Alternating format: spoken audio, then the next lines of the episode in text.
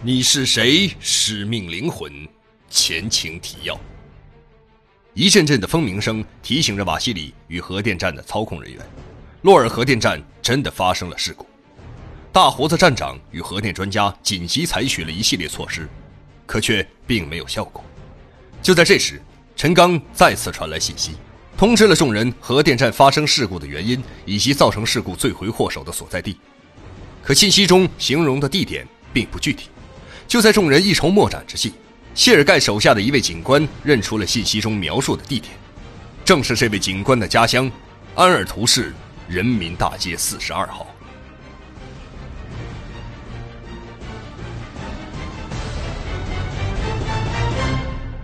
第二章二十七，突袭。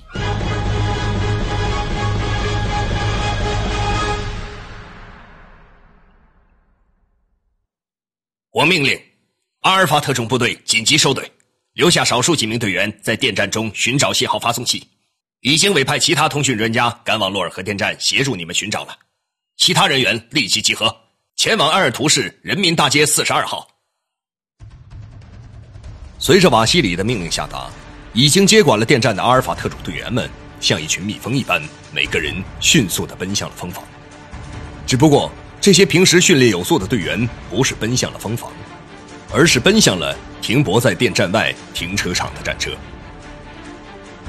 还没等金斯基队长在车上坐稳，越野车就如离弦之箭一样窜了出去，车轮在雪地上原地碾起一团团白色的雪雾。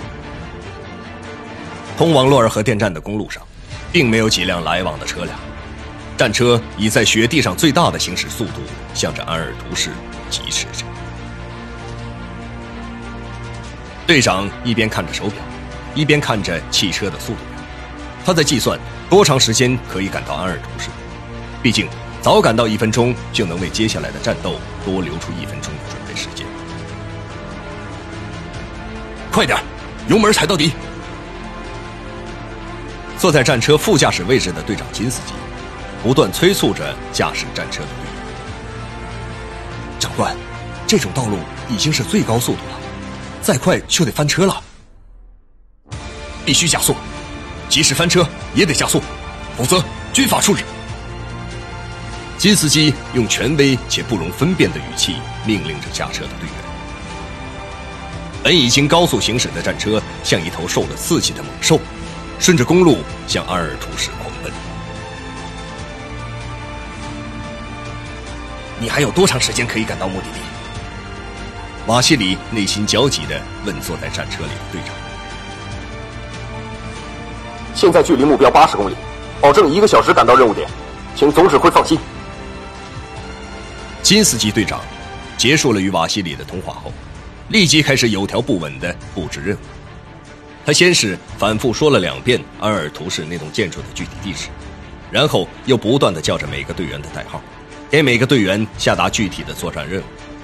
当他在对讲机中听到队员们肯定的回答之后，一颗忐忑的心才稍微平静一点。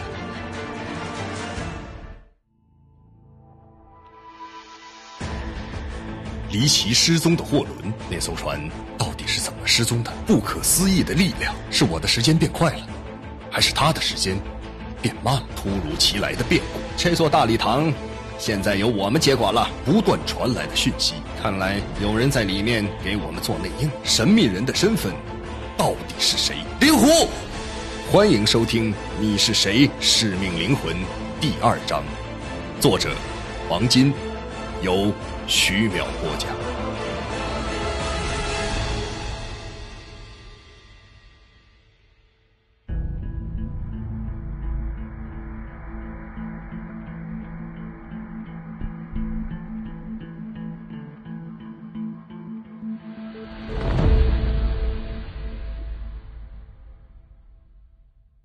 安尔图市是一个人口不多、市区不大的中等城市。人民大街在市里并不是主要大街，这座小城的建筑还抱有很多古典建筑的风格。人口不多，但街道整洁。雪后的城市显得格外宁静。人民路上的人和车都不算多。阿尔法特种部队将车停到与人民路相隔一条街的僻静小路上。队员们陆续冲下车来，每个队员都行动迅速且悄无声息。一些市民好奇地看着这些身着迷彩服、头戴面罩的人在向一栋楼前集结。猫头鹰、独眼龙，到位没有？报告你们的位置。金司机对着对讲机的麦克风向自己的队员问询着。猫头鹰在阿尔法特种部队负责侦察任务，独眼龙是一名优秀的狙击手，二人经常配合执行任务。同时，猫头鹰也担任独眼龙的观察手。我们已到对面楼的屋顶，正在架设设备观察。独眼龙已经锁定目标。有新情况随时汇报。金司机一边用对讲机与每一名特工队员沟通布置任务。一面带领着五名特工队员从这栋楼的楼道向上进攻。金司机带领着他的队员们悄悄来到一扇门前，做了一个停止前进的手势。这时候，他又接到了猫头鹰的报告。猫头鹰在目标所在大楼的对面屋顶架好天线和仪器之后，用一支类似狙击步枪的仪器，将一束黄色的激光打在了对面楼的玻璃上。并将这束激光不停地在这扇窗户的玻璃上移动着。接着，他又将这束激光逐一在这栋楼的每一扇窗户的玻璃上做着重复的动作。猫头鹰观察完毕之后，一边看着身旁摆放的一台笔记本电脑，一边对着对讲机向队长汇报说：“这栋楼总共十八户居民，正在使用电脑的只有位于二楼北面屋子中的一个年轻人。这个年轻人大约二十多岁。”身穿蓝灰格子套头毛衫，电脑桌上有一部笔记本电脑，他正在戴着耳机操作电脑。桌子上有一杯咖啡，电脑桌旁一米远的位置有一个双人床，床上有一个容量大约一百升的双肩包。房间的角桌上有一部电视。独眼龙已经锁定目标，随时可以击毙这名嫌疑人。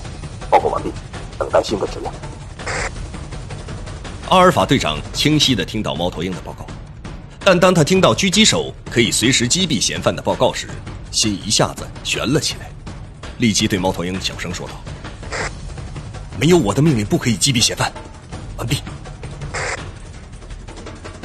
在赶赴阿尔图市的路上，执行这次行动的队长金斯基已经明确的得到了总指挥瓦西里的指示，不惜一切代价，活捉那个操作电脑的年轻嫌疑人，从他的口供中获得恐怖分子的线索。所以。当他听到独眼龙已经瞄准并随时可以击毙嫌犯的时候，还是感到异常紧张。虽然他知道，没有他的直接命令，独眼龙是不会射杀嫌犯的，除非到了万不得已的关键时刻，有一线希望，也要全力活捉这名要犯。队长金斯基结束了与猫头鹰、独眼龙的通话，稍微调整了一下呼吸，稳定了一下情绪之后。向身后的队员打着手势。队长将刚才从猫头鹰那里得到的观察情报用手语告知了四个担任尖刀冲锋任务的队员。他看到四名队员打出了明白的手势后，将自己举在半空的手握成一个拳头，用力向下一沉。这个手势意味着行动立即开始。只见。一个身材稍小的队员上前用一管类似牙膏的东西在房门的几个着力点喷注了几下之后，就撤了回来。金司机看他做完整个过程，在心里默默的计时：五、四、三、二、一，行动！队长用手势下达了最后的指令。只见一个身高将近两米的阿尔法突击队员，携着体重和助跑的威力，向那扇紧闭的房门猛烈的撞去。此时屋内，一个年轻人正坐在电脑桌前，耳朵上戴着耳机，正在听着音乐。坐在电脑椅子上的身体随着音乐的节奏摇晃着，他不时的拿起放在桌上的咖啡杯，呷一口咖啡。眼睛却始终紧盯着放在桌上的电脑，电脑屏幕上显示着两个界面，一个界面显示着各种数据，一个界面显示着打上编号的程序。他注视了一会儿屏幕上各种数据的变化之后，将鼠标放在屏幕的右面，轻轻点了一下编号为五的程序。点完这个程序，便看到屏幕左面显示的各种数据开始剧烈的跳动。操作完之后，他的脸上露出了微笑。还没有等这个年轻人脸上的微笑收敛，就听到一阵巨大的响声在屋子中响起，随即扬起了一团巨大的灰尘。随着金斯基队长行动命令的开始，屋子的窗户和房门同时被撞开。由于那个身材壮硕、犹如一只成年北极熊一般体格的队员的强力撞门，房门整体向屋内倾倒下去。他几乎都没有停顿，就向屋子中冲了进去。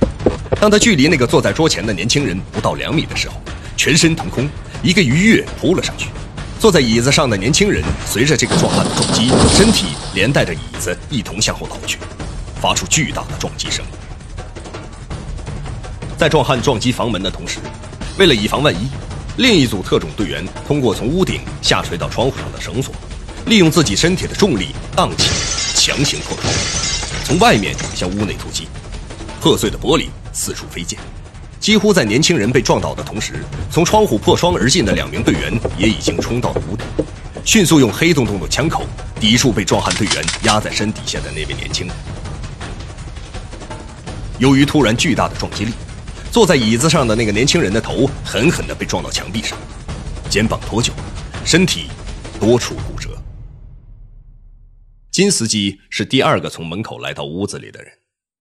当他走到还在运行的电脑前，发现那个操作电脑的年轻人已经昏死过去了。那个健壮如北极熊的队员还在狠狠地压着身下的年轻人，双手还在掐着他。妈的，快住手！别掐死了！要活口！金司机立即上前，对自己的队员说道：“我没使劲啊，这小子太他妈不抗揍了。”那个长得像北极熊的队员说着，从这个年轻人身上站了起来，从后方立即跑上三名特战队员，将这个年轻人用绳索严严实实的捆绑了起来。在绳索捆绑过程中，年轻人丝毫没有动静，金司机难免有些紧张了。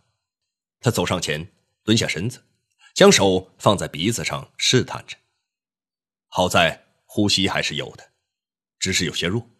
他又检查了一下这个人头部的伤口，伤口不算深，不过还在向外流血。电脑虫，你看看这个程序是不是洛尔核电站的操作程序？能关闭吗？阿尔法特种部队的每名队员都有各自的代号，显然，这位被叫做“电脑虫”的队员一定是对电脑操作极为精通。报告长官，可以确定，这就是远程操控电脑运行程序的主机。假如没有其他隐蔽设置，我可以马上就关闭程序。队长听到电脑虫这样的回答之后，并没有立即下达命令让他关闭程序，因为他知道。自己稍有不慎的一个决定，就意味着将有好几百万人的生命不保。这时候，那名年轻人已经苏醒过来了，他惊恐的望着满屋子的身穿迷彩服、戴着面罩的这些人，感到异常害怕。嘿，这是洛尔核电站运行的程序吗？金司机问年轻人。这个年轻人并没有回答。只是恐惧的看着金司机，点了点头。怎么关闭程序？当队长得知这台电脑就是控制电站的程序之后，稍感欣慰。年轻人并没有说如何关闭程序，只是默默的看着队长。北极熊。队长看北极熊此时还在密切观察着半躺在地上的那个年轻人，对外号叫北极熊的队员叫了一声。北极熊心领神会。只用了一只手，就将先前半躺在地上的年轻人提到电脑前半米左右。距离半米距离是北极熊的刻意行为，一来距离太近，怕这个人突然操作电脑；二来半米的距离也能确保这个人能看清电脑的界面。绰号北极熊的队员，一只手掐着这个刚刚恢复过来意识的年轻人，一只手揪住这个人的肩膀。绰号“电脑虫”的队员来到桌子前，仔细观察运行的电脑程序，正准备执行关闭程序的时候，队长叫停了他的行动，转过身对还惊魂未定的那个年轻人说道：“哎，关闭执行程序还需要其他的什么操作吗？”那个年轻人冷漠的看了看金斯基，并没有应答。北极熊看到这个小子并没有屈服的意思，就用那只像巨大老虎钳子一般的大手，向着他已经脱臼的肩膀使劲的摁了下去。只听那年轻人瞬间就开始大叫：“哎呀啊！请你别碰我的肩膀！啊，能关闭这个程序的就是这个中止键。”电脑虫，执行关闭程序。